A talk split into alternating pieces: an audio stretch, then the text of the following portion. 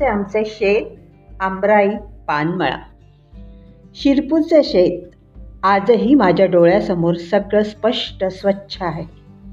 शेती शेतकरी ह्याकडे काहीशा हेटाळणीने कमीपणाने पाहण्याचा तो स्वातंत्र्योत्तर काळातील सुरुवातीचा काळ.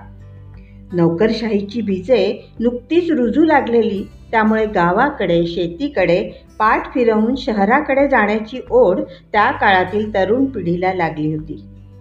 खेडी ओस पडली होती असे जरी नसले तरी शिक्षणाच्या नोकरी धंद्याच्या निमित्ताने बाहेर पडण्याची सुरुवात होण्याचा तो काळ. आम्ही पण आरवीला म्हणजे तालुक्याच्या गावी होतो. त्या मानाने शिरपूर तसा आडनीड अगदीच खेडे वजा गाव. मी जर कायम शिरपूरलाच राहिले असते तर त्या गावाविषयी शेत मळा घराविषयी मला इतकं आकर्षण वाटलं असतं का? सांगता येत नाही. कारण माझ्या तिथल्या स्थानिक मैत्रिणींना मी शेत मळा फुलझाडं ह्याविषयी भरभरून बोलताना ऐकलं नाही कधी.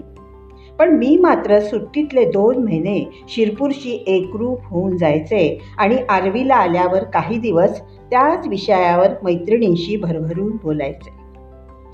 आमचं शेत जहांगीर बुवाच्या मठाच्या रोडवर होते.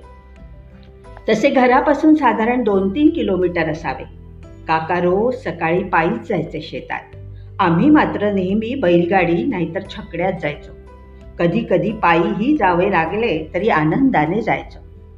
काकांनी शेतमळा फार म्हणजे फारच कष्टाने आणि मायेने पिकवला होता. त्यांचा जीव होता त्यात. गडी माणसांच्या जीवावर शेती नाही केली त्यांनी. स्वतःचा जीव ओतला होता त्यात. एक एक झाड निरखून पारखून लावलेलं. चौफेर काटेरी कुंपण असलेल्या आमच्या मळ्यात सगळीकडे हिरवाई. गहू ज्वारी हरभरा तूर याच्या जोडीला तीळ करडई भुईमूग ही पिकंही घेतली जात. मळ्यात एक मोठी विहीर होती. तिला रहाट होतं आणि बाजूला एक मोठं टाकं. बैलांना मोठेला झुंपलेलं असायचं आणि बैल मोठ ओढायचे. त्यावेळी त्या आवाजात मिसळलेला त्यांच्या घुंगरांचा आवाज परिसराला भारावून टाकायचा. बैल मोठ खेचायचे तेव्हा त्या लांब लांबच लांब दोरावर बसण्यात काय मजा होती ती शब्दात सांगता येणे कठीण. काकाच्या शेतामध्ये पाटाचं पाणी जातं गुलाब जाई जुई मोगरा फुलवित हे गाणं मी मोठमोठ्याने म्हणत असे तेव्हा. त्यावर काका गोड हसत. मोठ. मोठ म्हणजे चांबड्याची मोठी पिशवी. खूप मोठी. ती खास तांभाराकडून करवून घेतल्या जाई. तिला मोठा दोरखंड बांधून ती रहाटाला लावून विहिरीत सोडल्या जाई. आणि त्या दोराचे दुसरे टोक बैलांना बांधून तो खेचल्या जाई.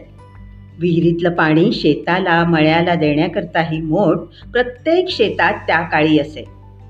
पाण्यानं भरलेली ती मोठ जेव्हा आपोआप टाक्यात रीती होत असे तेव्हा त्या वयात ते खूप म्हणजे खूपच अद्भुत वाटे. त्या टाक्याला खाली छिद्र असे आणि त्यातून ते पाणी पाटाच्या सहाय्याने साऱ्या शेताला पोचविलं जाईल. शेताच्या दुसऱ्या टोकालाही एक विहीर होती. तिचं पाणी खास केळीच्या बागेला आणि पानमळ्याला पुरविलं जाईल. हिरव्यागर्द नागवेली एकमेकात मिसळून खूप दाट झालेल्या आणि सततच्या पाण्यामुळे गारवा देणारा तो पानमळा. खेळून भटकून दमल्यावर पावले आपसुकच विश्रांतीसाठी तिकडे वळायची पण काका तिकडे फारसं जाऊ देत नसत. वाघ तिथे दुपारी विश्रांतीसाठी येतो असं सांगून ते भीती दाखवी. पण प्रदीप त्यांची नजर चुकवून हमखास तिकडे जात असे. वाघ आला का ते बघायला. मला त्यावेळी तो खूपच म्हणजे खूपच शूर वाटत असे. तसा तो होताही कशालाच न घाबरणारा. त्या काळी खेड्यापाड्यात भूताखेतांच्या करणीच्या गोष्टी मोठ्या चवी चवीने चघळल्या जात. त्या बाजूला जाऊ नका तिकडे भूत आहे. एखाद्या झाडावर मुंजा आहे किंवा अमुक एका वाड्यातली बाई करणी करते तिकडे जाऊ नका असं सतत आम्हा मुलांना सांगितलं जाईल आम्ही निमूटपणे त्या दहशतीत वावरतही असू पण प्रदीप मुद्दाम त्या गोष्टी करीत असे. न घाबरता. हा माझा शूरवीर धीट बेधडक वागणारा भाऊ मोठेपणी पालीला घाबरताना बघून मला खूप आश्चर्य वाटायचं. त्याचा लहानपणचा बेडरपणा आत्मविश्वास कधी आणि कसा हरवला ते कळलंच नाही. असो. मळ्यात एक मोठी आमराई होती. वेगवेगळ्या प्रकारची कितीतरी आंब्याची झाडं. एका बाजूला काकांनी स्वतः लावलेली पंधरा आंब्यांची झाडे डौलात उभी होती. काका झाडांवर मायेला हात फिरवायचे. अगदी बापानं मुलाच्या डोक्यावर फिरवावा तसा. मळ्यात विविध प्रकारच्या भाज्या लावाय लावायचे काका. काटेरी वांगी हिरव्या कोवळ्या गवारीच्या शेंगा टोमॅटो कांदे लसूण पालक. काटेरी वांग्याची भाजी कुठलाही विशेष मसाला किंवा कांदा लसूण न वापरता माई सुरेख करायची. त्या वांग्याच्या अगदी अंगच्या चवीची. केळी पपई लिंबू सीताफळ रामफळ कवट जांभूळ आणि डाळिंबाची प्रशस्त बाग.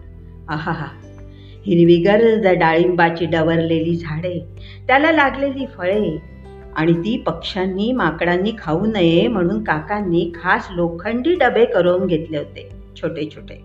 फळे तयार झाली की त्या डाळिंबाच्या फांद्या फांद्यांना ते डबे म्हणा पेट्या म्हणा लावल्या जात. शेतीचा पण खूप अभ्यास असतो हे मला काकांच्या सततच्या कृतीतून जाणवायचे. विहिरीच्या एका बाजूला भाज्यांचे वाफे तर एका बाजूला फळझाडे होती आणि मागच्या बाजूला मोठा बांध घातला होता. या बांधावर दुतर्फा काकांनी मोगरा लावला होता. टप्पोरी पांढरी शुभ्र फुलांनी फुललेली ती झाडे त्यात मधूनच डोकावणारी शेंद्रीची केशरी रंगाची फुले.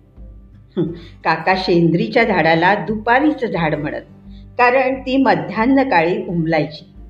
या पांढऱ्या केशरी ताटव्यातून फिरताना खूप भारी वाटायचं मला. ऐश्वर ऐश्वर म्हणतात ते हे ह्यापेक्षा वेगळे नसावेच.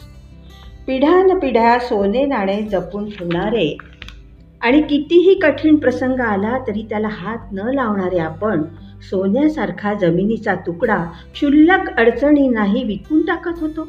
का? ही काळी आई इतकी दुर्लक्षित स्वस्त का वाटत असावी? तेव्हाही आणि आताही. आम्ही शेतावर गेलो की आधी टाक्यात उतरायचो. तिथे मनसोक्त डुंबायचो. उन्ह बरीच वर आली की काका आम्हाला बाहेर काढायचे. ओले कपडे बाजूच्या झोपडीत बदलून तिथेच पाटाच्या पाण्यात खळबळून झाडावर वाळत टाकायचे. तोपर्यंत काका केळीची पाने आणून द्यायची. आम्ही शिरपूरला कधीही जेवणासाठी ताट वापरत नसू.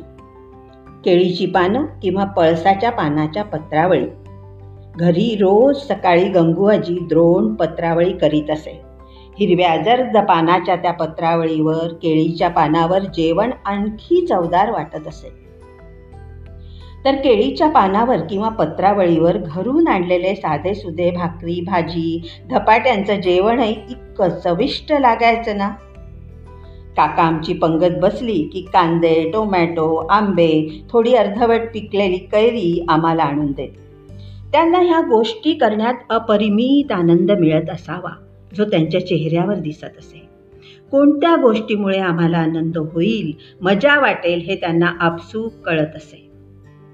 दुपारी आमराईच्या गर्द सावलीत आम्ही भोरे कंचे लपाछपी खो खो खेळत असू.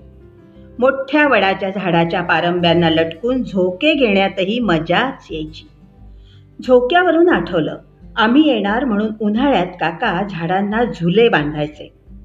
दुपारी आंबे उतरवायला माणसे यायची.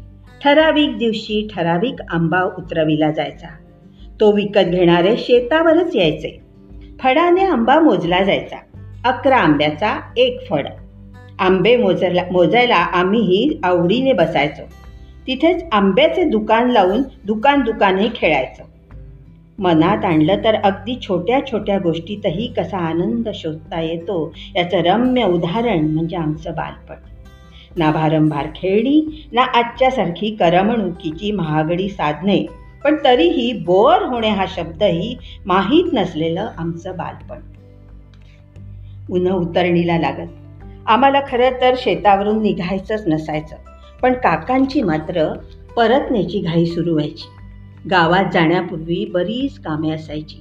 ताज्या भाज्या आंबे केळी केळीची पळसाची पाने विड्याची पाने फुलांच्या टोपल्या सगळं बैलगाडीत ठेवल्या जायचं. बैलांना वैरण पाणी देऊन काका काही काळ त्यांना थोपटत राहायचे. राखणदाराला आवश्यक त्या सूचना देऊन काका आम्हाला जबरदस्तीने बैलगाडीत बसवायचे. बैलगाडी गावाच्या दिशेने निघायची तेव्हा मावळतीची उन्ह साऱ्या मळाभर पसरलेली असायची. दिवसभर आम्ही दंगामस्ती करून थकलेले आणि म्हणून शांत असायचो. हळूहळू नजरेआड होणाऱ्या शेताकडे बघताना डोळ्यात आलेलं पाणी परिसरातील राखणदारांनी संध्याकाळच्या स्वयंपाकासाठी पेटविलेल्या चुलीतल्या धुरामुळे आलेले असायचे की मळ्याचा निरोप घेतानाचे काही कळायचं नाही.